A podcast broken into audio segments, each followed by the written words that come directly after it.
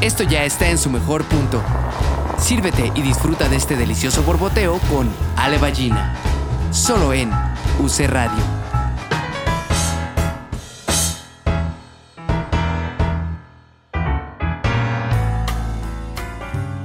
Hola, ¿cómo están? Bienvenidos a otro episodio más de este su bonito podcast Borboteo.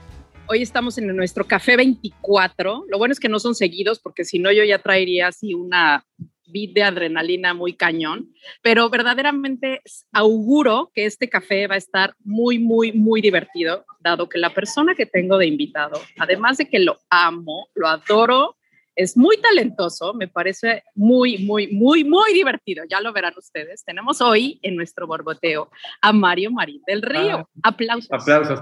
Sí, gracias. Ahora sí, con esa presentación sentí que faltaban los aplausos grabados cañón. Bueno, hay que meterlos en postproducción. Lo bueno es que se puede.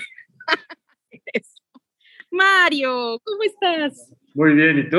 Bien, también. Gracias por invitar, por, por invitarme. ¿eh? Gracias por invitarme. No. Gracias por invitarte. Gracias por aceptar nuestro café, nuestro cafecito de hoy, aunque es virtual, pero bueno, esperemos que pronto podamos Claro. ya tomarnos un café en vivo. Pero bueno, mi primera pregunta siempre en este bonito podcast es Mario Marín del Río. ¿Te gusta el café? Mucho, muchísimo. O sea, el, el café siempre, siempre me ha gustado mucho. Desde- o sea, desde de, pasé desde niño que me gustaba el café y era una cosa súper especial que yo pedía y, ¿no? Ya sabes cómo son los adultos, de bueno, pero tantito, los niños no pueden Con el dedito café. así lo remojabas. hasta cuando ya en la universidad podía tomar café y me dio alguna vez hasta como un telele de tanto café que tomé.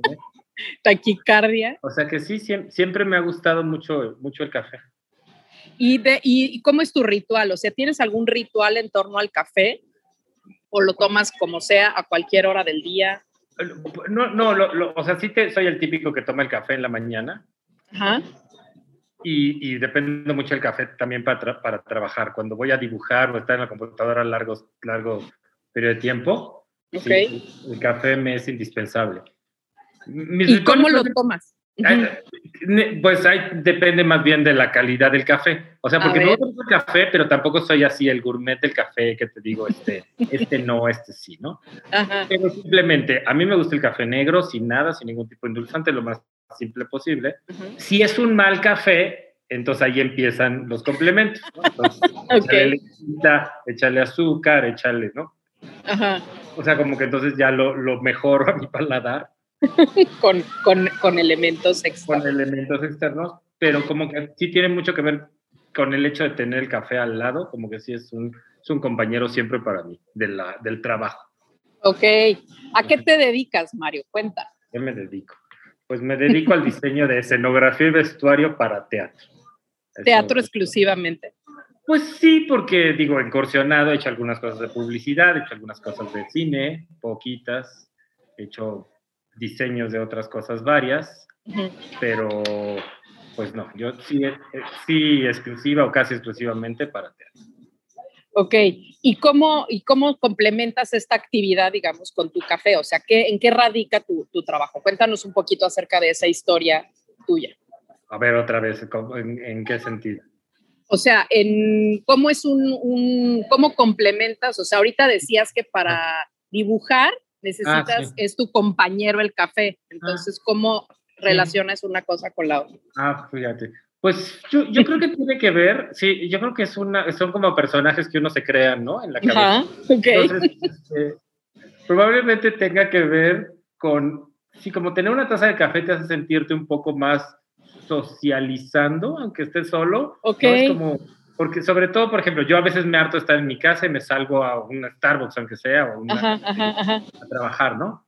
Entonces, no, no sé, como que, eh, como que tener el café a un lado, estar dibujando, es como la, visualmente es como toda la, la construcción de la metáfora de, no sé, estoy aquí trabajando y muy concentrado, y, ¿no? Y tengo mi café al lado para mantenerme despierto. Porque curiosamente yo nunca he sentido que el café a mí en particular me ten- tenga conmigo un efecto ni de mantenerme despierto ni de acelerarme, ¿no? No es tanto Ok. por eso que lo tomo, sino como por... Ahora sí que si fuera un actor diría por tener una tarea escénica, Ok, qué padre. Nunca, no, no nos lo habían dicho así. Pues sí, porque O sea, no, nada más estás en la- como que nada más estás en la computadora, nada más estás dibujando, ¿no? Entonces, Ajá. en ese momento que haces una pausa y mm, estás tratando de inspirarte todo, pues como que tienes tu café y haces esto. Mira, exacto, lo ilustra con su taza. Es, es- es- es una tarea escénica como complementaria a- al proceso creativo.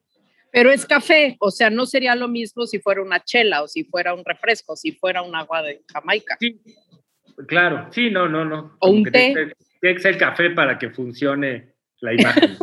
Me encanta. Y sientes que eso es parte como de, es que está increíble eso, porque sí es justo, es una tarea escénica, muy teatral, ¿no?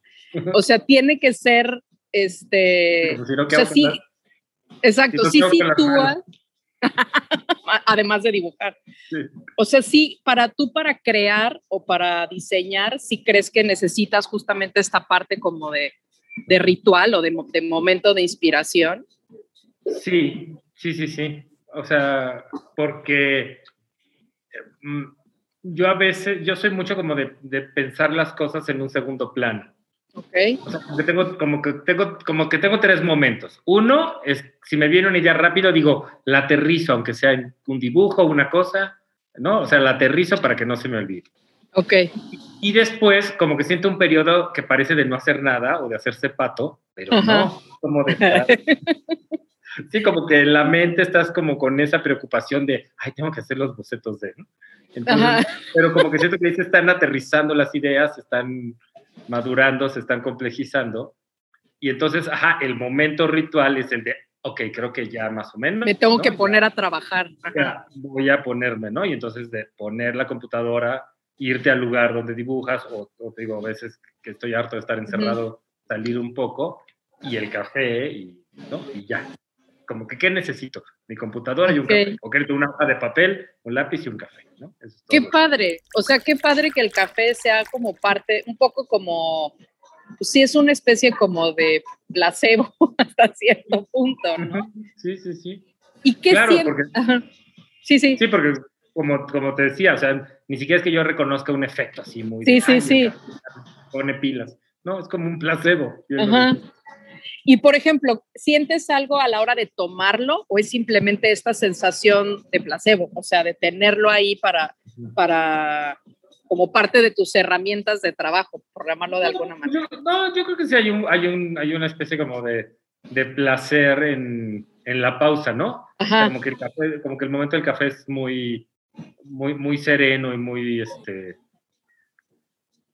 como que la sensación calientita y todo lo que te da el café. ajá, ajá, ajá. ¿no? Es como justo el, el momento del sorbo es, es, es la pausa, ¿no? Que, que sientes que Ok. Sí, que a lo mejor es esa pausa, como dices, para pensar, o sea, que aparentemente no estás haciendo nada y ese momento como de disponerte a trabajar, ¿no? A diseñar, de, de inspiración, que a lo mejor si no tuvieras, no es como que, como dices, no es como que necesites el café para inspirarte, pero es parte como de tu compañía o de tu ritual. Eso está padre. Sí, y eh, no, por ejemplo, mi hermano no toma nada de café, de hecho le choca el café. Entonces, por Ujú. ejemplo, a mí se me hace raro una persona que dice, "No, yo no tomo café. Yo Ajá. Los una- hemos tenido, ¿eh? Los hemos tenido. los hemos tenido. Sí, aquí en nuestro, en nuestro Existen. ajá. existen. Pero Aquí sí, dicen- Como que, como que para mí siempre, digo, desde, desde, desde niño siempre era que, ay, quiero tomar café, o ya quiero ser adulto. y Ajá. café". ¿Y eso te daba? O sea, era una cosa así como de, de, de sensación de ser adulto, de pertenecer. Sí, Ajá. me daba como, como sensación de sofisticación, de, no, o sea, como que veía en las películas o, o en una escena que tomaban café o veía a la gente que tomaba café en un, en un restaurante, ¿no? Cuando ya Ajá. terminaba la comida y es ya el café y el pastel. Entonces, a mí de niño se me hacía muy sofisticado. Más que fumar, por ejemplo. Más que fumar, sí. Ok. Fumar, nunca, nunca he fumado y...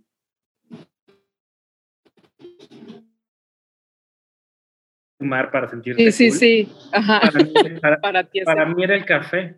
Por más ejemplo, sano. Pues, pues más sano hasta cierto punto, porque por ejemplo, entonces en la prepa, este, yo iba en, en lo más verdes, había un Sambors junto, entonces para mí así, no había más nada más sofisticado que Ah, irnos en un break de entre clases a tomarnos café a Sambors, ¿no? y el café de Sambor sí te produce sí, la que no- taquicardia, por eso casi te mueres. No, pero eso fue, eso fue cuando estudié arquitectura, Ok. lo de la taquicardia. Pero este, pero ajá, simplemente estar en un Sambors tomándote café cuando era yo un puberto, se me hacía así como, wow, ya, ya estoy Súper grande. cool. Exacto. Súper cool. Y Ever, cuéntanos un poquito acerca de tu historia, o sea, ¿en qué momento de tu vida decides este, dedicarte a lo que te dedicas? Mm, bueno, pues fue, fue como en muchas etapas. Bueno, fue un poco gradual. ¿no? Podría, podría decirse. Este, porque, digamos, una cosa fue como mi relación con el teatro y otra cosa fue, como ya, como dices, decir me quiero dedicar a esto. Porque, bueno, pues lo primero fue mi relación con el teatro, que fue desde niño, porque, bueno, pues yo, yo era un niño como que no lo querían tener en casa y siempre me buscaban actividades, ¿no? Algo que hacer. Y la- en un momento la principal actividad era jugar béisbol, que era algo que era muy tradicional en mi familia, mi papá, mi, etcétera. mi papá era el entrenador del equipo, ¿no? Entonces, pero pues yo era maleta lo que le sigue, ¿no? o sea, no. Era pésimo. Entonces llegó un momento en que ya cumplía una edad en que ya no podía te- costear tener un niño maleta en el equipo, ¿no? O sea, Era el prestigio de- del entrenador. No, como, que, como que hasta los nueve, ocho años dices, ay, pues un niño ahí, ¿no? Que haga bola. Pero ya después, ya, los que jueguen bien. Entonces, entonces me empezaron a buscar actividad y pues mi, mi papá tenía unos sobrinos, algo así, no me acuerdo qué era, que estaban en una compañía de teatro infantil en el Teatro del Bosque, bueno, ahora Julio Castillo. Ajá. Y entonces me llevó, así me, me llevó, así fuimos a ver la obra y terminando la obra me jaló a camerinos. A mí nunca me preguntó nada, ni Ajá. me dijo que la obra ni nada. Me jaló a camerinos y fue con el director y le dijo, él le dijo así, ¿el niño puede venir aquí como actuar? O... Y yo, sí, sí, claro, venga, tal día. Porque para el béisbol es pésimo. Porque para el béisbol, sí, yo creo que dijo, pues, a, a ver si para las artes, ¿no? Y Exacto. si no, hubiera dicho, a ver qué seguía. Y, y entonces, este, pues sí, bueno, sí, sí fui y sí me gustó y me pasé, pues, la mitad de mi infancia hasta mi adolescencia, pues así, en, en ensayos y en... Y en Pero actuando. Actuando de, obras infantiles. Sí, sí, actuando, actuando. Todos los personajes. Bueno, no, fíjate, ahí, también ahí vino un poco mi trauma, porque había un niño Saludos. había un, niño, había un niño que era como más alto y, y así como más bonito. Entonces siempre le era, o sea, él era Pinocho y yo era Pepe Grillo, ¿no? O sea, siempre... Oye, Pepe Grillo es mejor personaje. Es mejor papel, es más complejo. Ajá. Pero ese niño siempre me volaba los estelares, ¿no? Así de saludos a. sí. Saludos a... Se llamaba Pepito, Pepito Gallegos. A ver, Ah. Pepito Gallegos, si los escuchan. ¿Dónde estás? A ver, ¿Dónde- haciendo teatro. mejor, fíjate quién sabe. Y este, mi único protagónico fue Pulgarcito, porque ahí sí, me- como era yo más claro. chaparro, me ganó. Daba más Muy el bien. tipo. No hay Ajá. personajes pequeños, todos No tienen su oportunidad. Pero ajá, entonces fue actuando, actuando, actuando, hasta que yo tenía como 14 años, iba como. Que pues ya como que quería yo vivir mi adolescencia, ¿no? No quería estar dedicándome, porque además mi, mi, mi papá era un poco Luisito Rey, Eso te iba a decir. No, no es cierto, pero. No, no, no, no era Luisito Rey, pero sí me decía, ya te sabes el diálogo, y me lo tomaba. Uy. Y si no, y si no me lo sabía, me ponía a ensayar el libreto ahí hasta que lo. Ajá. ¿no? Entonces, este, entonces sí, llegó un momento que ya yo quería como, como vivir No ser Luis Miguel. no, no ser Luis Miguel. Entonces, este, pues ya me salí, ¿no? Y además como que ya me sentía un poco grande, ya te empiezas a sentir grande para hacer, porque era una compañía de, pues, eso, de obras infantiles. Sí, sí, sí. Entonces de ahí me salí. Pero, yo, Pero sí te siempre- gustaba actuar. Sí, me gustaba mucho. Sí, sí, me gustaba. Ujú. Y este, pero fíjate, pero también me gustaba un poco como la cuestión de afuera, ¿no? Y- y, por ejemplo, mi papá, como que andaba en mi vestuario y mi papá lo veía y decía, ok, y luego él ya lo mandaba como componer o mejorar. Por ejemplo, me acuerdo de una obra que yo sacaba, ah, pues era el soldadito de plomo, yo tenía el soldadito de plomo, y mi papá sí también lo vio, y ya luego él hizo otro más bonito para que yo saliera con mi utilería bien, ¿no? Qué padre. Exigente, tu papá, exigente. Sí, sí, sí. Pero a la que se dedicaba, o sea, porque mi era... Mi papá era, era fotógrafo. Ok. Sí, ¿no? Y, y entrenador de béisbol y utilero, entrenador, wow. Entrenador de béisbol. y, y, coach de actuación infantil. Exacto. y atresista, oye. Atresista. No, sí, mi papá era muy, muy, este, fíjate, eh, digo, esto no tiene nada que ver con el teatro, pero una vez en la primaria, este, en una obra de teatro de la primaria, yo iba a salir de Benito Juárez, que también era un casting un poco raro. Hiciste grandes personajes, Mario Marín. personajes. Y mi papá me maquilló de moreno y yo le decía, no, papá. Uy, blackface. Y es súper políticamente incorrecto, pero él era muy estricto de que todo fuera como. Claro. ¿no? Sí, yo le decía, yo le decía, voy a actuar, no es necesario. Ah, soy actor, puedo justificar cualquier personaje. Pero él me caracterizó, así me gominó todo. Así, Qué bonito. Dime que hay fotos. Hay fotos. Ay, wow. No, pero los cancelan si pones. Sí. Pero entonces, ¿qué? Ah, bueno, pero, pero, ajá, pero bueno, ya, como que en la adolescencia dije, ya, no sé, como que ya, ya sí. cero el cero cuentos. Pero pues sí me quedó el gusanito. Ajá. Después ya estudié arquitectura y ya que estaba estudiando arquitectura, como que vi ahí el cartel de únete al taller de teatro. ¿no? ¿Por qué arquitectura? Pues eh, mm, yo creo que cuando, o sea, yo, yo como que escogí siempre, me gustó el dibujo, la creatividad, el diseño. Y aunque sí me gustó mucho estudiar arquitectura y creo que fue muy importante en mi formación, también siento que lo elegí como, como la falta de pues la falta de opciones o, o, o lo, lo, cerrado del mundo que es cuando tienes 18 años, ¿no? Bueno, claro. 17. O sea, como sí. que cuando, cuando, elegí carrera, como que pues, se me hizo muy lógico que si me gustaba el diseño, me gustaba este, la plástica, me gustaba el arte, pues arquitectura, ¿no? O sea, ajá, ajá. Como que en ese momento no sabes que hay muchas más carreras artísticas, claro. muchas más áreas que diseñar, muchas sí. más cosas que puedes incursionar el teatro, digo simplemente que no es la arquitectura, pero bueno, como que eh, fue, mi, fue mi elección natural y decidí sí, eso. Sí. Y me gustaba, y digo, si no me hubiera gustado, pues me hubiera cambiado, pero me gustaba claro. y, y, lo ejercí muchos años, ya tampoco puedo decir que, que, que fue una... Y te sirvió como formación para lo que ahorita vamos no, a platicar, ¿no? O sea, además, además, sí, porque la arquitectura lo que sí tiene es que es una formación muy integral. Total. O sea, la arquitectura sirve para hacer muchas cosas. Sí, sí, sí, no nada más casas, exacto. Sí, porque tienen, son muchas áreas técnicas, artísticas, teóricas. Sí. Es, es, muy vasto el, el, estudio de la arquitectura. Entonces, de verdad, sí te sirve para, para muchas cosas. Pero pues yo más que nada tenía el gusanito del teatro. Entonces, digo, ya vi el cartel ahí de taller de teatro. Entonces, me, me metí otra vez al taller de teatro a actuar, que es básicamente lo que y, y, bueno, igual también todo bien, pero este, hice grandes papeles también. ¿Cómo que cuentas? Bueno, mi, mi, papel estelar era una obra de Héctor Mendoza que se llama Bolero, que no sé si... No. Como chavos y como despertar y iniciación sexual y no sé qué. El Spring Awakening de los ah, El 90s. Spring Awakening versión costumbrismo mexicano. Ajá. Y ahí yo hacía dos papeles, pero había uno en particular que se llamaba Lupe, que bueno, era, mi papel estelar ahí en ese. En, esa, en esta puesta, en, en esa compañía. Pero entonces a mí me ocurrió lo mismo, que este que entonces ellos estaban muy acostumbrados a pues como en, trabajar como en un taller, ¿no? Entonces decían, pues aquí ponemos los módulos negros. Sí.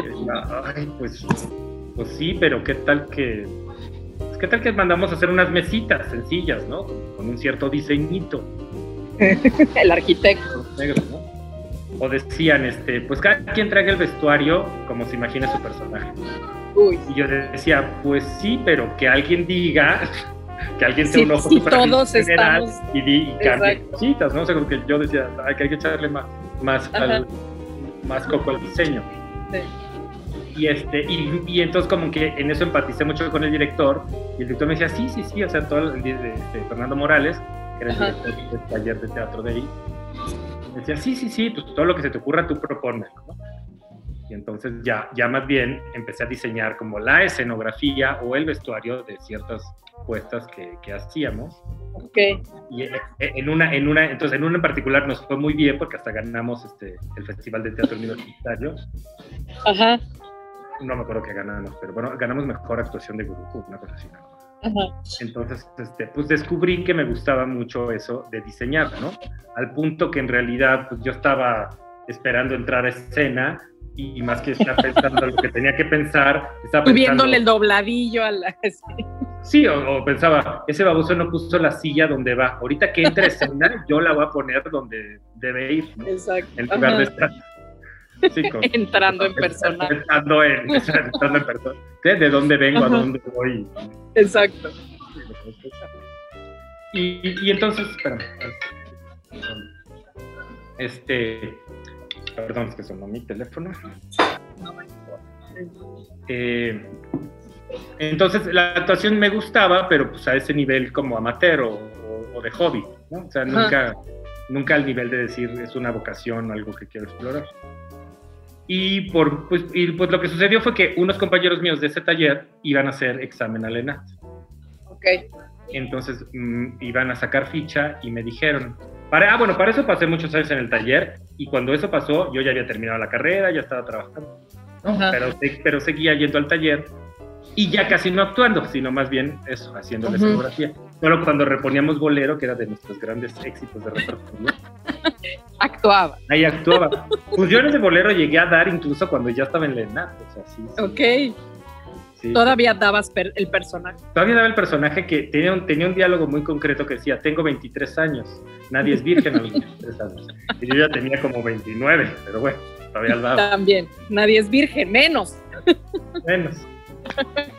Entonces, este, me dijeron, no, ¿y por qué no nos acompañas? ¿Tú no quieres hacer examen? Y ya les dije, no, pues yo no quiero ser actor, me gusta, ¿no? Sí, sí. Me gusta actuar acá, pero no, nunca he pensado en estudiarlo. Me dijeron, no, de escenografía. Y yo así como, ¿de qué hablan? Ajá. Y ya me dijeron, no, pues es que ahí hay carrera de escenografía. Y yo así, así de estudiar escenografía para teatro, no sé qué. Ajá. ajá. Y dije, ay, pues sí, vamos. Yo pensando en que me iban a decir, sí, es el diplomado en escenografía de seis Sí, sí, sí, Y sopa, cinco años. Está padre, sí, está padre. Ajá, ya llegué ahí y ya dije, ay, no, es una carrera. Aquí están Pero- preguntando que qué año era. Era el año, corría el año del 2000, Corría del año. 2003. Ok. 2003. Sí, era segunda carrera, ¿no? Entonces, Sí, ya también estoy es- esta- Sí, te digo, y no, y no estaba recién egresado de, Sí, de sí. arquitectura, de ya arquitectura. llevaba muchísimos años y trabajando. Entonces, pues fui, dije, pues saco mi ficha, ¿no? ¿Qué más da? O sea, ya luego a lo mejor el día del examen ni, ni quiero venir y Ya Dios dirá. ya Dios dirá, yo, yo saqué mi ficha. Y ya cuando llegó el, el periodo del examen, pues dije, pues lo voy a hacer, dije así, como para enterarme. Además, además, bueno, fíjate, es muy curioso. Cuando yo estudié arquitectura, fue que inauguraron el CNA Ok. y nos habían dejado de un trabajo, pues ir a conocer el CNA y analizar los edificios. Cuando el Ok. CNA les decían el Centro Fantasmal de las Artes. Sí, No sí, sí, sí. Nadie. El chocorrol, cuando se bautizó como, ¿no? Yo me acuerdo que decía, wow, o sea, como que decía, qué padre ha de ser estudiar aquí. ¿no? O sea, me, me- me impresionó mucho los edificios, el centro, todo. Entonces, entonces también yo creo que eso cuando fui dije, ay, es que aunque sea para venir aquí a hacer el examen y todo, es como una fantasía. ¿no? Ajá, ajá. Digo, y bueno, yo ya trabajaba y les dije, me acuerdo yo súper mentiroso, les dije, oigan, este, me inscribí a un curso, de- ah, porque el examen duraba una semana. Ajá. Entonces dije, me inscribí a un curso de escenografía en el CNA. Pues, la próxima semana, pues, si quisiera tomarlo. Y luego mi amiga Patricia, que es arquitecta, me dijo, ay, sí, padrísimo, así vas a poder aplicar eso aquí. Que, qué. sí, sí, ya está. Sí, bye. Un curso, cinco años, pero algo así. No, yo dije de una semana. Y ya hice el examen. Este. Y del examen a los resultados, a los resultados pasaba mucho tiempo. No me acuerdo cuánto, pero pasaba, ponle que unas tres o cuatro semanas. Entonces, yo- esa espera fue lo que me, di- me hizo darme cuenta de que sí quería entrar. Ok. A lo mejor si examen- a lo mejor si hubieran dado los resultados en tres días y me hubieran dicho no, me hubiera quedado como muy tranquilo. Sí. pero, pero tanta espera y fue de, ay, quiero esto. Sí quiero, quiero que me digan que sí. Sí, quiero que me digan que sí, y sí quiero entrar, y no sé qué. Yo muy ilusamente había visto que las clases además eran en la tarde. Ok. Exactamente, estaban como a las 3 de la tarde o las 4, ¿no? Yo dije, ay, claro, perfecto, trabajo en la mañana. No le veo problema, ¿no? Y ya, y pues ya cuando llegó el momento, pues sí me quedé y fue la, la gran decisión, como de decir, este, pues entro o no entro, ¿no? Porque pues es una carrera, es volver a estudiar, es volver a la escuela, etcétera. Pero yo creo que no lo pensé muy bien y además como que lo vi más fácil de lo que era y por eso dije, sí, va, sí. Y ya, pues me metí. Entonces, pues así fue. Así fue, entonces. ¿Y tuviste que dejar de, de, trabajar después o seguías en las dos cosas? No, pues fue muy, muy pronto, fue muy, muy pronto todo. O sea, eh, al principio como que seguí trabajando, pero pues no, en primera era muy relativo eso de que las clases eran en la tarde, porque pues entre que transportarse y todo en realidad no me da tiempo, este, pues todos eran 10 años menores que yo, recién salidos de la prepa, este, tenían todo el tiempo del mundo para que tenemos que hacer un trabajo en equipo, además es mucho, yo no sabía que la formación este, de la ENAT era mucho de trabajos en equipo, ejercicios escénicos, pónganse de acuerdo, presenten algo, ¿no? En todas las clases. Entonces, pues no, realmente, realmente no, no se pudo. Y este, y entonces tuve que, pues sí, eventualmente decirles y ya, como, como que tuve que renunciar al trabajo y tuve que, también vino el divorcio, que esa fue otra parte. O sea, no estamos embrentaneando, entonces supongo que eso no importa. Sí, ¿cómo no? ¿Cuál divorcio? No, bueno, porque además yo... ¿Qué? No, ese también nos importa. Ese también nos importa. No, bueno, pues es que fue todo, fue todo junto, porque este, pues yo en ese entonces vivía ya con, vivía con mi novio y entonces también nos empezó a cambiar, bueno, pues a, a mí no tanto, pero cambió el esquema de vida, ¿no? O sea, deja, deja en parte que yo ya no trabajaba y pues así como que tu aporte económico. Te, vas a, te voy a mantener. Ajá, como que él, él muy al principio en, en plan de no, sí, sigue tus sueños. exacto, sigue tus sueños. Pero, pero no, pues yo creo que también lo que ocurrió es que pues ya estaba yo en una dinámica de estudiantes, ¿no? De, pues es que tengo tarea, es que tengo que ir allá. Y él, él era mucho de vivir su fantasía a su vez adulta de, que vivíamos juntos y, ay, ay, vamos a invitar a cenar a, Paquito y Pepito, ¿no? Y tú así, pero vienen mis compañeritos, así, unas quesadillas. Entonces, eso, entonces también eso cambió. Sí. Cambió la, bueno, hubo, otros problemas también, pero eso cambió la dinámica de pareja. Entonces ya ni pareja, ni trabajo, nada me funcionaba. ya yo que tomar la decisión y pues, este, pues más bien fue con mis papás, o sea, mis papás fueron los que me dijeron, este, pues si sí quieres seguir, te apoyamos. Te apoyamos y pues ya, vente mejor vente a vivir de regreso al hogar familiar y, pues ya, como estudiante. Entonces, eso sí fue un poco complicado, eso fue lo que más me costó. Eso, eso fue como pues, terminando el primer semestre. Entonces ya para entrar al segundo fue de, pues sí, ya tengo que decidir, no puedo seguir en medio. Claro. Y pues sí, ya decidí irme a vivir de regreso a casa de mis papás, o sea, aquí. Pero ahorita, bueno, ahorita por la, porque me estoy ayudando a mi mamá que están pintando y no sé qué, pero bueno. Este. Y dije, no, pues ya, ni modo, hijo de familia otra vez. Entonces, pues sí, volví a la dinámica. Dije, si ya es estudiante, que sea completo. ¿No?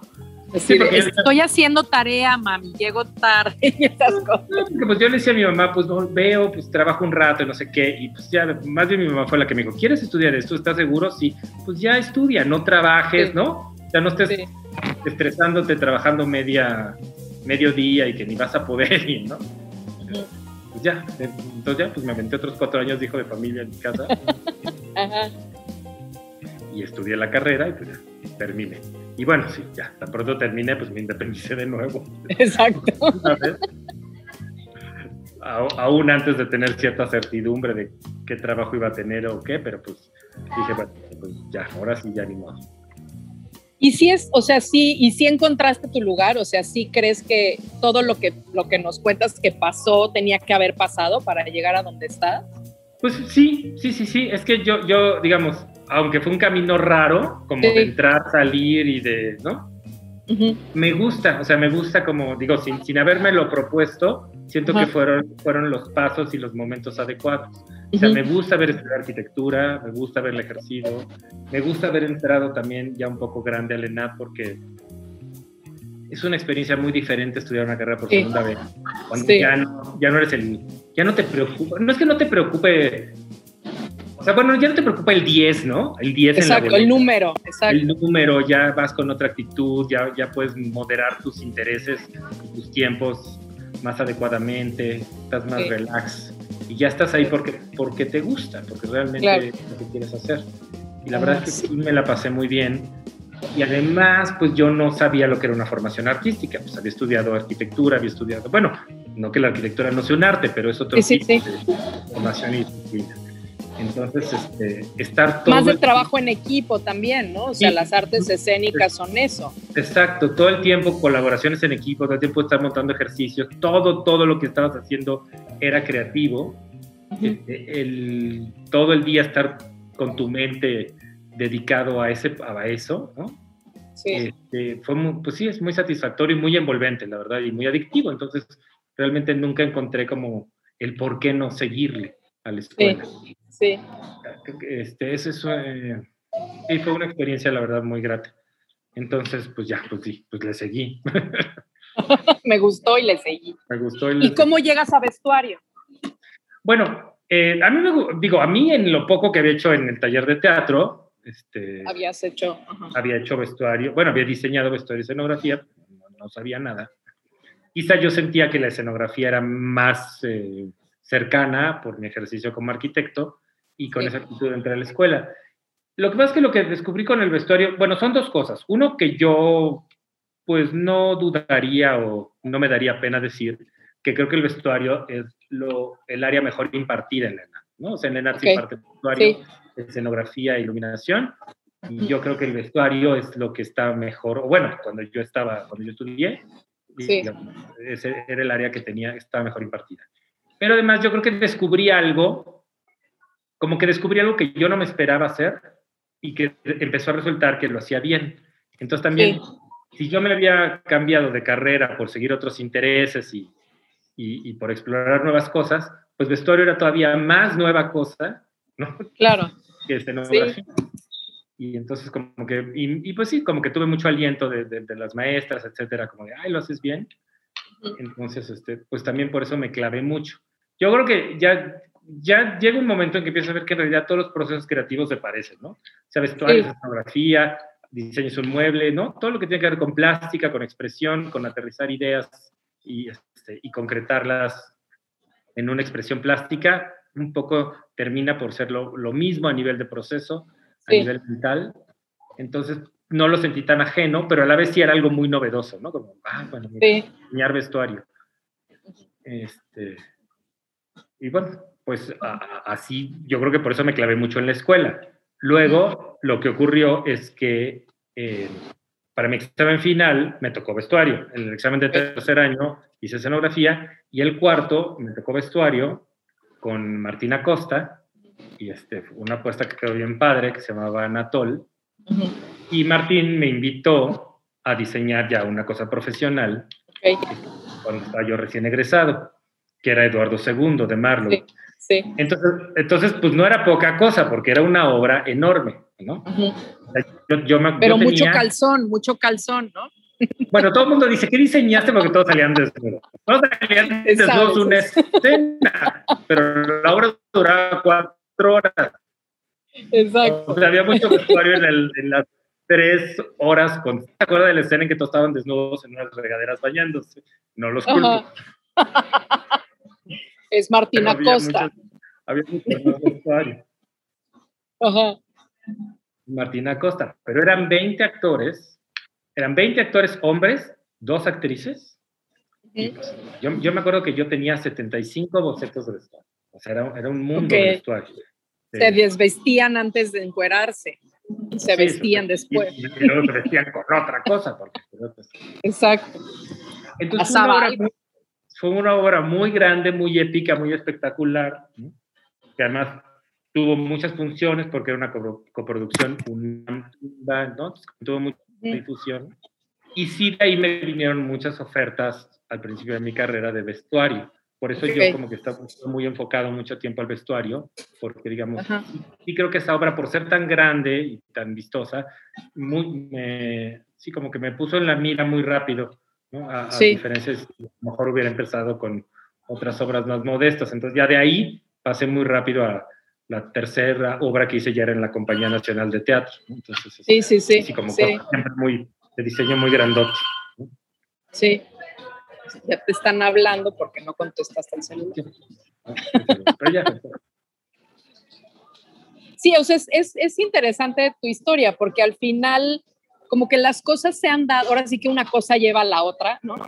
Pero al final como que la vida te pone en el lugar donde eres bueno y donde te gusta lo que estás haciendo, ¿no? Entonces, sí, o sea, como esto que dices, o sea, a lo mejor hubiendo, a lo mejor podrías haberte dedicado a la, a la, a la escenografía, digo que también lo haces, ¿no? Pero pero si pensamos en ti, pues siempre pensamos en, en, en, diseño de vestuario y además sí, o sea, has hecho muchas cosas y muchas cosas con proyectos importantes, este, como rápido, o sea, me refiero como a, posicionarte bien, este, y, y, como con proyectos, como dices, como muy particulares, ¿no? Y muy puntuales. Sí, sí, sí, y pues le atribuyo mucho, la verdad, eso a, la invitación de Martín y a Eduardo II, porque pues sí, como que yo digo, es que si era muy, han de haber pensado, no, pues si, si puedo hacer esto con el presupuesto de UNAM, si ha de ser bueno. Exacto, algo debe de saber. Exacto. Pero, por ejemplo, ya hace ya pues, unos añitos, sí que, que, hice, que ya después de mucho tiempo de hacer casi puro vestuario, empecé a hacer ya más escenografía con David Gaitán o con, con, con Keiro, con otros directores. Y dije, sí, le voy a, ya le voy a combinar un poco más, porque si no, justo estoy muy ubicado en el vestuario, no me molesta, pero también quiero que... Soy polifacético. Puedo paquetear. O paquetear, ¿no? Entonces ya, o con Mauricio García Lozano, etcétera, entonces empecé a, a, manejarme más como, casi nunca hago pura escenografía, casi siempre hago las dos cosas, ¿no? Las hago dos cosas. Que la verdad también me gusta pues, ahí sí es claro. tener el control de, creativo de todo ese mundo, ¿no? ¿Y qué es lo que te apasiona de este momento de diseño, ¿no? Lo que hablábamos hace rato de, de tu ritual para crear. ¿Qué es eso que encuentras en el diseño que dices, ay, esta, este como traguito calientito del café del que hablabas? O sea, ¿cuál es tu momento favorito del proceso? Bueno, yo creo que hay varios momentos favoritos del proceso, pero es que yo, siempre he tenido un acercamiento al diseño, mm, a lo mejor va a sonar así muy, pero este, muy intelectual, podríamos ah, decir. Sí, sí. O sea, muy conceptual. Entonces, ah, a mí como que no soy alguien que me emociona el material o la, el color, ¿no? Sino como que ah. siempre, como a partir del concepto de la idea, es como el reto que pienso que hay que aterrizar y hay que hacer realidad. Entonces, entonces cuando estoy dibujando, pues a veces puedo estar dibujando, me gusta el diseño, la plástica, tengo como los ciertos referentes claros, etcétera, pero el momento en que como que dices, ah, claro, es este camino, ¿no? O es este concepto, esto conecta con el discurso de la obra, conecta con lo que queremos decir, ¿no? Esto se va a entender y el público lo va a poder asimilar en relación a la puesta en escena de esta manera. O sea, el momento en que tiene claridad como por qué ese diseño es pertinente y por qué se va a integrar a un, discurso artístico, ah, es como el momento... Ah, o sea, como que dices, ah, Cuando eureka. Eureka. Y es un momento en que yo siento que te aferras mucho. O sea, porque es exacto, cuando ya estás cotizando y no te alcanza y cuando te quieren, ¿no? Y cuando estás sufriendo por sí, los materiales cuando estás ahí en, recorriendo todas las tiendas del centro y todo el proceso, pues justamente esa seguridad de que estás en un camino artístico que te satisface, ¿no? Es como lo que te aferras para que todo lo demás cobre sentido. Sí, y fíjate que ahorita, ahorita que platicábamos acerca de lo del café y de la, y de la, esto que decías de la tarea escénica, pues a fin de cuentas, lo, o sea, siento que se relaciona mucho justamente con tu, con tu hacer, ¿no? Porque es como un elemento, o sea, el vestuario al final, o dime tú cómo lo, lo entiendes, ¿no? O sea, conozco tu, tu, tu, visión acerca de lo que es el vestuario, pero el cómo un accesorio te da cierta identidad y te da cierta, este, o sea, te da un discurso. O sea, lo que voy es, ahorita que tú decías, necesito mi café como una, como un, este, como un artículo, no como un artículo, como un objeto para crear mi, mi ritual, pues a fin de cuentas, para eso se diseña el vestuario en particular, ¿no? Entonces, ¿cómo lo, lo, lo, lo ves tú? O sea, esta cosa de para qué, digo, lo, lo, digo un poco porque, y siempre te lo he dicho, en todos los diseños de Mario Marín, siempre hay un elemento que digo, lo quiero, así, ¿no? Ya como, como quiero, exacto, lo quiero en mi closet, ¿no? Pero eso habla justamente que detrás de cualquier elemento de vestuario, en el caso del vestuario, hay un porqué, no solamente algo muy bonito y muy estético, pero hay un hay un porqué. Entonces, ahorita que describías tu relación con el café como un accesorio para tu, para tu actividad, ¿no? Creo que tiene mucho que ver con tu, con tu manera de, de diseñar y con tu manera de, de, de, hacer a lo que te dedicas, pues, ¿no? Sí, sí, sí, porque como dices, este es un proceso como muy íntimo de reflexión, pienso sí. el diseño, porque de ahí parte todo.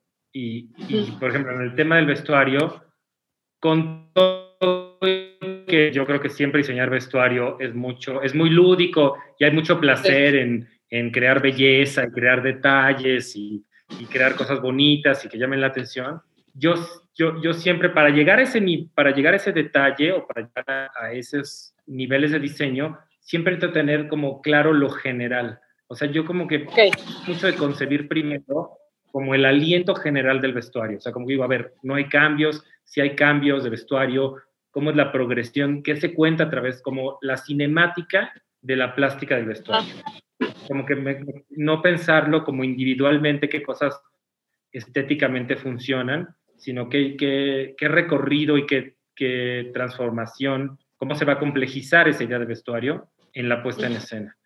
Y, eso y en general, no nada más claro. con un personaje, ¿no? Exacto, y, ajá, exacto, cómo se articulan unos personajes con otros, este, el conjunto, creo que eso es importante antes sí. de empezar a detallar como los individuos. Por eso sí. a veces yo siento que hay como un cierto malentendido, ¿no? Que a veces piensan que los diseñadores somos como muy celosos de nuestro diseño cuando defiendes que no se cambie un accesorio o no se cambie un elemento y creen que es como por lucimiento, ¿no? Como para que, sí. ay, es que así luce tu vestuario y que no se cambie, ¿no? Pero, pero esto causa una, esto, ¿por qué no es prescindible? Pues porque es, un, es una pieza en un sistema un poco más complejo, ¿no? Que no digo que no se pueda cambiar, pero no se puede cambiar nada más de quita este elemento o quita o modifícalo o a mí me gusta más de tal manera. Si lo modificamos, sí. hay que verlo en el contexto de todo para que claro. no se disuelva la idea, que es lo que creo que, que es el gran riesgo del vestuario que como es un diseño fragmentado en muchas piezas, si no tienes claro. un rigor artístico, fácilmente se vuelve pues resolutivo, bonito, etcétera, pero se disuelve el, el concepto artístico. Claro, y, y, y, eso, de repente cambiar, un, como dices, una pieza de color uh -huh. afecta el diseño completo, porque el diseño de vestuario, y además, digo, lo sé porque te conozco, tiene, o sea, construyes universos, no, no ropa. ¿no? O sea, es, es, un universo con un discurso muy particular y si algo es de un color o con alguna forma es porque tiene relación con los demás, ¿no? Con los demás personajes, con los demás, este, en relación del, al personaje, este, ¿no? Aquí dicen, el vestuario es la piel del personaje, pero también en relación con el universo en el que ese personaje vive, ¿no?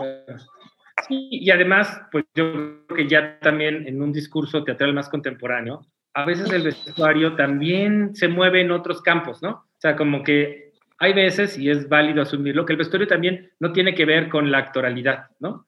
A veces el vestuario puede estar al servicio de otra idea plástica ajena o contrastante a la actoralidad. Entonces, el camino de analizar eh, la actoralidad, el personaje, el texto y a partir de ahí desarrollar el vestuario, pues es eso, es un camino, pero no es necesariamente un único camino en todos los discursos escénicos ni en todas las teatralidades. Claro. Ya, hay un panorama más amplio y, este, que, que, se puede explorar en términos de diseño y que a veces es lo que es pertinente para la puesta. Claro, porque además eso convierte al vestuario no solamente en lo que usa el actor, ¿no? O sea, no es, una herramienta para construir al personaje, pero tiene un discurso más allá de solamente lo que traen puesto. Exactamente, sí, claro. Mira, aquí hay una pregunta. Dice, ¿cómo convives con los iluminadores cuando tú haces escenografía y además vestuario? ¿Es más fácil o es más difícil el trato con, con iluminación? Bueno, yo creo que yo soy hasta cierto punto, pues debo ser fácil, porque de las tres áreas la que siempre fui más malo fue el Entonces digo... Exacto. Confías en que alguien lo puede. Me alegro, es excelente. Me alegro, me alegro haberme formado en ello, porque pues tengo conocimiento empírico y técnico de los procesos, pero siempre fui malo.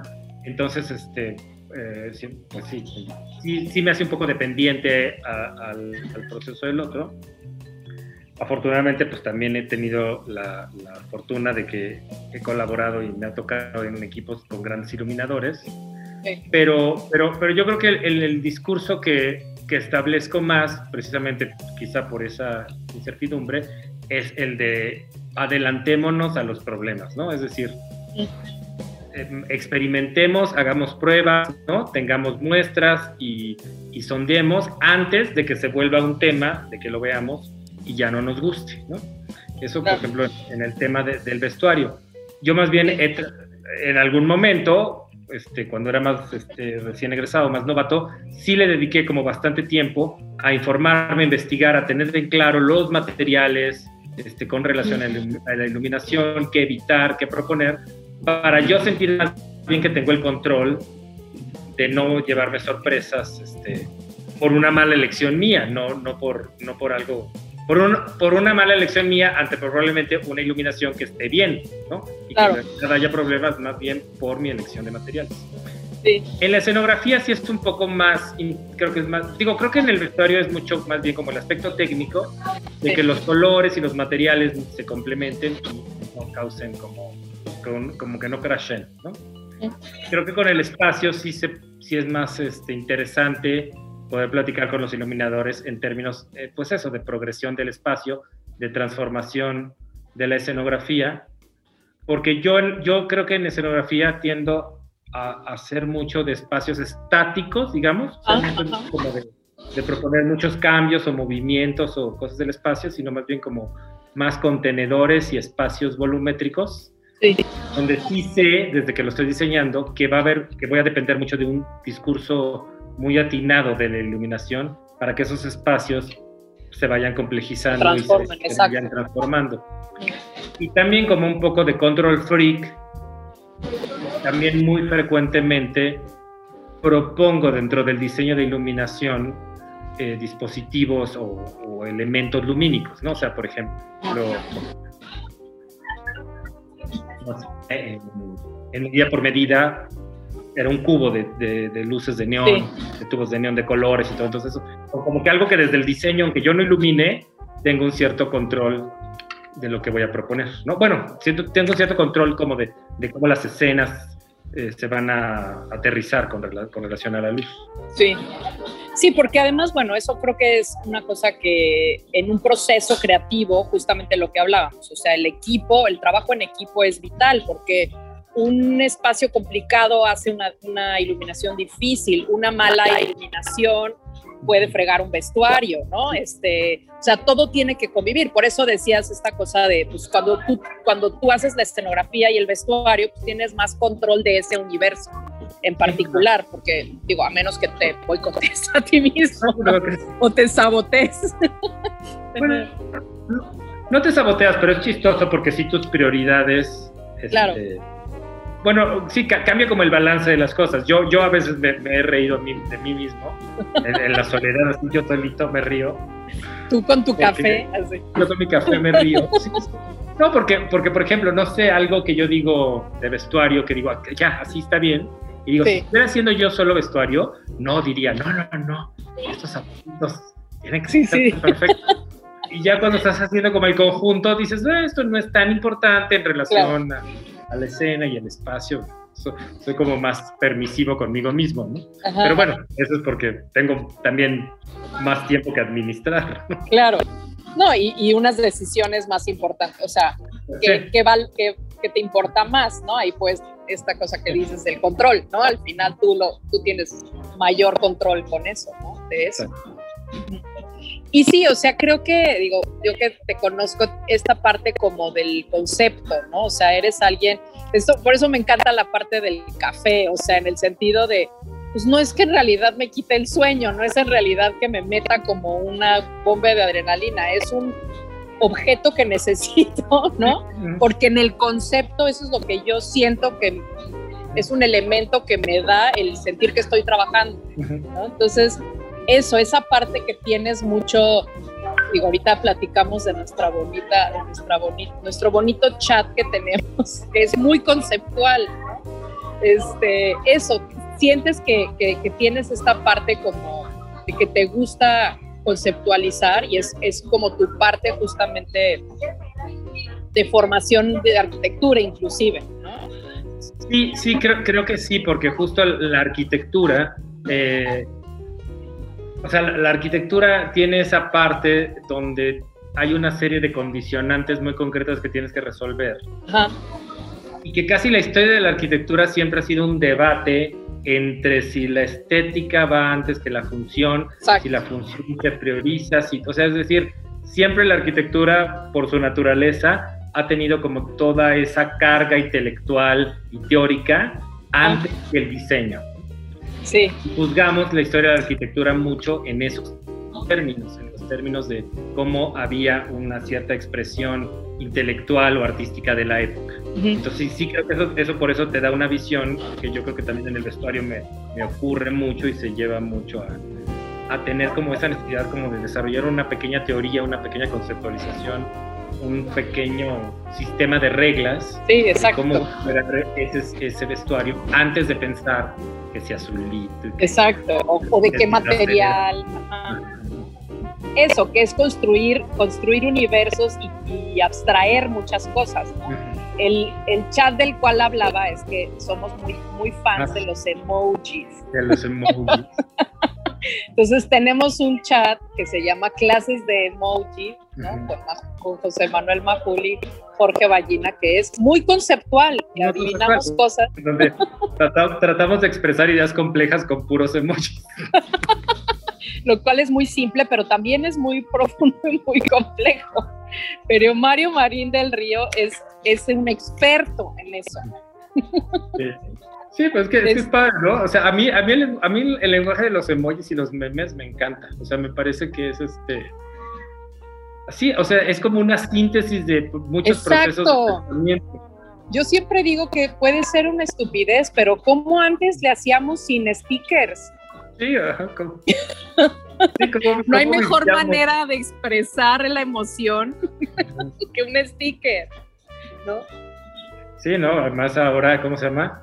¿sí? Sin, sin stickers, sin emojis, o sea, no habría comunicación emotiva por WhatsApp o por, ¿no? O por post, todo. O sea, ¿qué pone eso? ¿Qué pone qué bien, qué bien qué o qué? ¿No? Qué bien, corazoncitos, ya es otra cosa. es otra cosa, no es lo mismo una carita este, sonriente normal. pero por ejemplo, los emojis, a mí los, los emojis que sí, pero fíjate, más que feliz, contento, amor. Los emojis que sí digo, ¿cómo podemos vivir sin eso? Son los de, por ejemplo, pues como los de displicencia o condescendencia, o sea, los de la cara así. Porque eso sí, cuando alguien te pregunta algo y le pones la cara así. Exacto. ¿Cómo lo pongo por escrito? O sea, me parece un poco condescendiente tu pregunta. Exacto, pones carita con ojitos para. De los ojos enrolados. Exacto. Que además es eso, o sea, yo si lo pensamos así, por eso lo sacaba a colación con esto, sí tiene una gran cosa, o sea, siempre al final las decisiones que tomamos, digo, yo lo digo también porque me dedico como tú al teatro y a, esto, a, generar, a contar historias y a tomar decisiones. O sea, al final lo que para construir esos universos y contar la historia como la queremos contar, pues tomamos decisiones, ¿no? Esta cosa que te decía, o sea, cambiar un vestuario de color no solamente implica un color, implica todo un discurso que hay detrás de ese color. Entonces, efectivamente, el, la decodificación de un emoji o de una, un sticker, pues sí tiene todo un discurso atrás que una imagen vale mal que, más que mil palabras, lo mismo que un sticker. Y, y, es un proceso como similar, si te digas al diseño. Sí. Porque, tú, así como, como todo lo que tú pones en escena, es una intuición y es una hipótesis de cómo el público lo va a reaccionar, a entender, a procesar, ¿no? Tú dices, tú pones esto porque dices, yo creo que yo quiero generar este tren de pensamiento, quiero generar este tren de emoción, quiero generar este, esta comprensión, esa empatía. Igual, cuando tú pones un emoji, es una, también es una hipótesis de una reacción que tú dices, ah, esto, esto le va a dar gracia, esto le va a enojar. Exacto. es como la famosa carita con las lágrimas, que la gente no la sabe usar, porque muchas veces piensan que está llorando cuando en realidad se está riendo a tal grado que le salen las lágrimas. ¿No? Pero hay una decodificación, como dices, o sea, de un discurso detrás. Sí, y, ya se vuelve hasta imposible expresar, o sea, Sí, o sea, yo cuando alguien me harta ya no podría escribirlo o decirle o decirle, oye, esto me molestó un poco. No, o sea, yo ya no tengo otra forma de expresarme más que el emoji así. O sea, ya. Exacto. Y además es un poder de síntesis también. ¿No? Y no, los emojis es una, todo un lenguaje increíble. Exacto, por eso tenemos nuestro chat que si, quieren aportarle cosas a ese chat, serán muy bien recibidas. No, no hemos logrado nuestro objetivo, que era así como ya, abolir el lenguaje y, y puros. Solo comunicarnos. Pero, nos divertimos. Nos divertimos, nos compartimos muchos stickers y memes ahí. Pero sí, yo no sé cómo era la vida antes de los stickers, o sea, definitivamente. Y luego hay stickers universales, que dices, este sticker puedes usarlo para lo que sea. Ahora está, ahora está la historia, que probablemente, obviamente es una fantasía, este, ¿cómo se dice?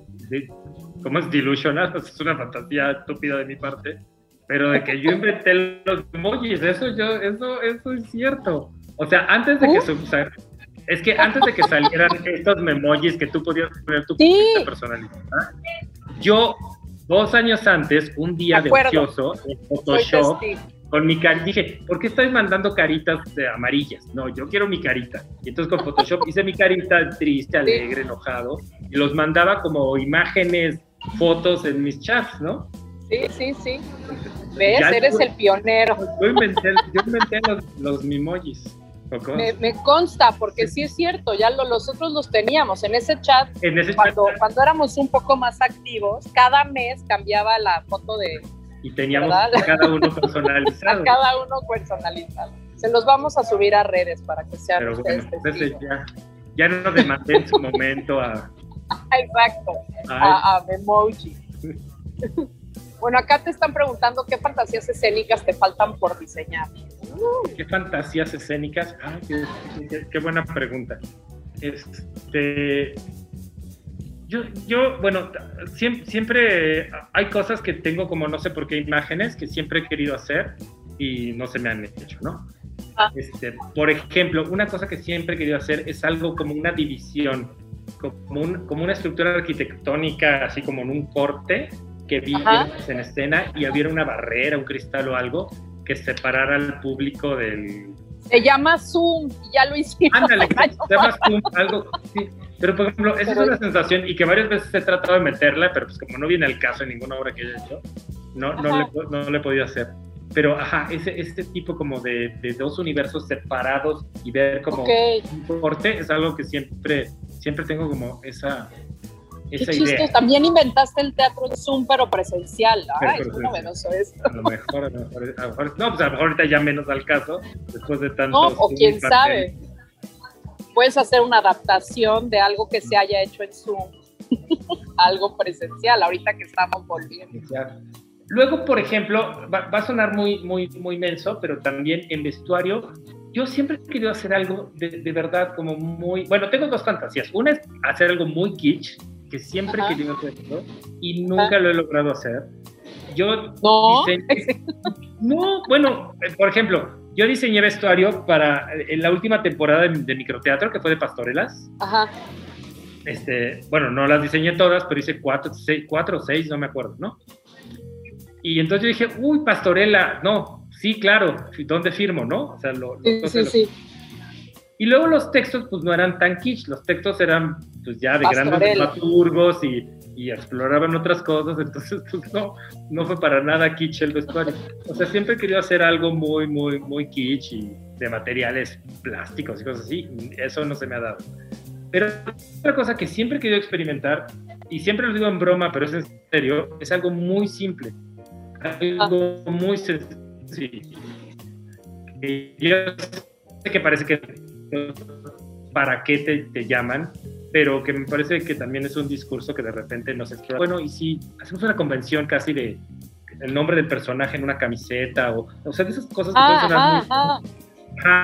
esas cosas que pueden sonar muy bobas, pero que a lo mejor hay ahí un elemento eh, este, perturbador que se puede explorar, pero pues tampoco nunca, nunca he llegado a la apuesta donde pueda hacerlo, ¿no?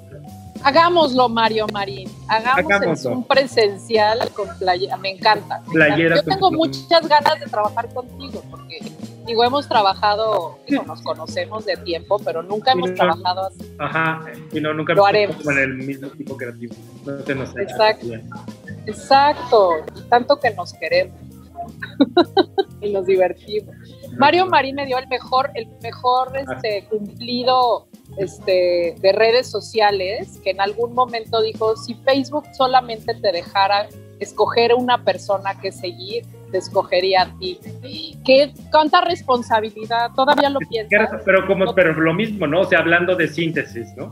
Como que dices, hay comentarios divertidos, pero... Eh. ¿Qué buscas? Comentarios divertidos, pero inteligentes, pero el chisme de qué pasó con tal cosa, ¿no?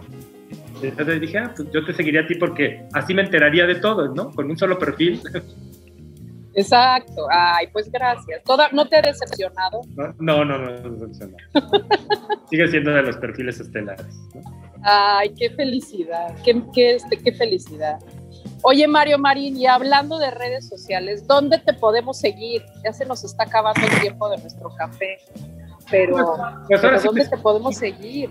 Pues prácticamente solo en Facebook, ¿no? Porque, pues, este, pues tengo Instagram, pero ah. mi, Instagram, hablando así como de versatilidad, mi Instagram es como de donde es mi cosa. Pues mi Instagram es como donde me siento fotógrafo, como yo creo que nos pasa a todos en Instagram. Exacto. Te sientes artista entonces, en realidad, no publico casi ni muchas cosas de teatro, ni de trabajo, ni personales, sino, sino Entonces, como cosas. Pues, fotos Ya sabes, la barda vieja con el graffiti. Pero bueno, también Instagram es eso, es un poco tu visión del mundo, o sea, la, la cámara eso hace. Sí, no, de hecho tengo, ah, pues conoces a, este, ¿cómo se llama? A Eduardo Bernal, el que fue curador con Checho de la Cuadrienal. Ajá. Él, él me, ahorita por la pandemia, pues como tantas cosas, se quedó truncado, pero él me había sugerido un proyectito de publicar mis fotos de Instagram. O sea, me dijo, es que tus fotos de Instagram tienen un ojo muy particular. Sí. ¿no? Entonces, pero digo, pues así es mi Instagram, no tiene que ver de teatro, sino son fotillos raras y cosas así. Pero está padre porque justo tienes una mirada muy conceptual, muy sintética, ¿no? Que, que expresa muchas cosas. Bueno, ¿cuál es tu Instagram para que te sigan? Siempre que tomo una foto, mi Instagram es Mario Marín del Río con guiones bajos. Mario, bajo, Marín, guion bajo, del, guion bajo, Río. Okay. Y Twitter lo acabo de abrir. Ah, mira. No, pero lo acabo de abrir y solo sigo a Claudia Sheinbaum, ¿cómo se pronuncia? Para, para ver las fechas de la vacunación y esas cosas. Y ya. y, ya, y te Mira, Porque no, es que Twitter lo tuve y no, Twitter no, no conecté con Twitter. Me abrumó, me enojó, este, no, no me gustó. a mí me pasa este que yo tengo diferentes personalidades según la red social, como mm. dices en Facebook, es como mm. más de, ay, los amigos y las tías y así. En Instagram, pues sí es como una visión del mundo y en Twitter es donde te quejas de las cosas, ¿no? Así donde arrobas todo lo que le quieres mentar la madre. Un ya poco me pasó así que entonces, entonces como todo el mundo hace eso y todo el mundo publica las noticias que interesan, se queja de lo que, o sea, lo, sentía como un servicio noticioso, o sea, como que decía, yo no, aquí no me entero de, de, nada personal de ni nada. Entonces, este, pues sí, el Twitter no me gustó, pero ahorita lo volví a abrir nada más por eso. para la información, pues sí. Está bien.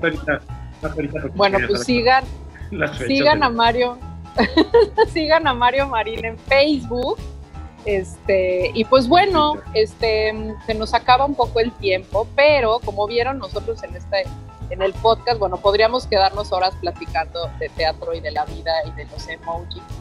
Este, pero bueno, si quieren ser parte de estas grabaciones, síganos en arroba borboteo podcast y también en, em, en, en UC Radio MX para que estén enterados de cuáles son nuestras nuestros siguientes este, borboteos. A mí me pueden seguir también para quejas en ale-ballina en Twitter y para mi visión de las, de las fotografías también ale-bajo en Instagram. Entonces, bueno, pues muchas gracias Mario Marín por venir a nuestro borboteo. Pues, este, gracias, por este cafecín este, virtual, pero bueno, ojalá pronto ya nos podamos ver y, este, y abrazar en vivo, que tanto se, se, necesita. Y todo lo que tiene que ser en vivo. Exacto, pues y pues bueno, pues mil, mil gracias. Les tengo aquí un anuncio, vamos a hacer nuestros anuncios. Entonces, ahí les va. Si tienes 17 años o más, ha llegado tu momento de demostrarle al mundo que eres una estrella. Te invitamos a participar en el Show de Talentos UC, organizado y dirigido por la Licenciatura de Mercadotecnia y Análisis del Consumidor de la Universidad de la Comunicación, UC Radio y Dey Saldaña. No importa dónde estés, podrás mostrar tu talento, cantar, bailar, declamar, actuar, improvisar desde el foro de la UC o desde tu casa.